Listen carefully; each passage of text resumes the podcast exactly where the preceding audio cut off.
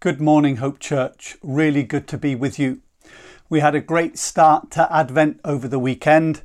Uh, Michelle's message was such a tremendous thought in being ready and in waiting in this season. Advent is all about the coming of Jesus. Advent comes from the Latin language meaning coming. So 2000 years ago was Jesus' first advent or his first coming. Since that time, he's brought hope into the world. His birth is so important that it split time into two. Days are measured from Christ's birth. Now, you may ask the question well, why is this important? It's important because Jesus came with a mission a mission sent from God. You remember John 3:16 for God so loved the world that he gave his only son that whoever believes in him should not perish but have eternal life. And so Jesus was sent to the earth with a mission to deal with humanity's sin. And in preparation for Jesus' first advent, God sent John the Baptist to prepare the way.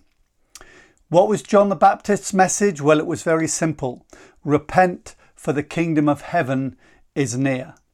And let me tell you, at this season, in preparation for Christmas, for the coming of Jesus, repentance is always a good place to start. But repentance leads to hope it leads to hope that in the second advent of Jesus, remember that the first advent was 2,000 years ago, and the second advent or the second coming of Jesus could be at any time. But when he returns, all those who've put their faith in him, all those who've asked him for forgiveness, they will be the ones who will be taken with him to be with him in all eternity. And so the Advent season is a time of hope. And every Advent is a time of waiting. Not only are we waiting between each Christmas, but we're also wait, uh, awaiting from the first Advent until the second Advent when Jesus comes. Now, we don't know how much time we've got left. We don't know when Jesus will come back. The prophecy about the first coming of Jesus happened 700 years before the event. So who knows when Jesus will return?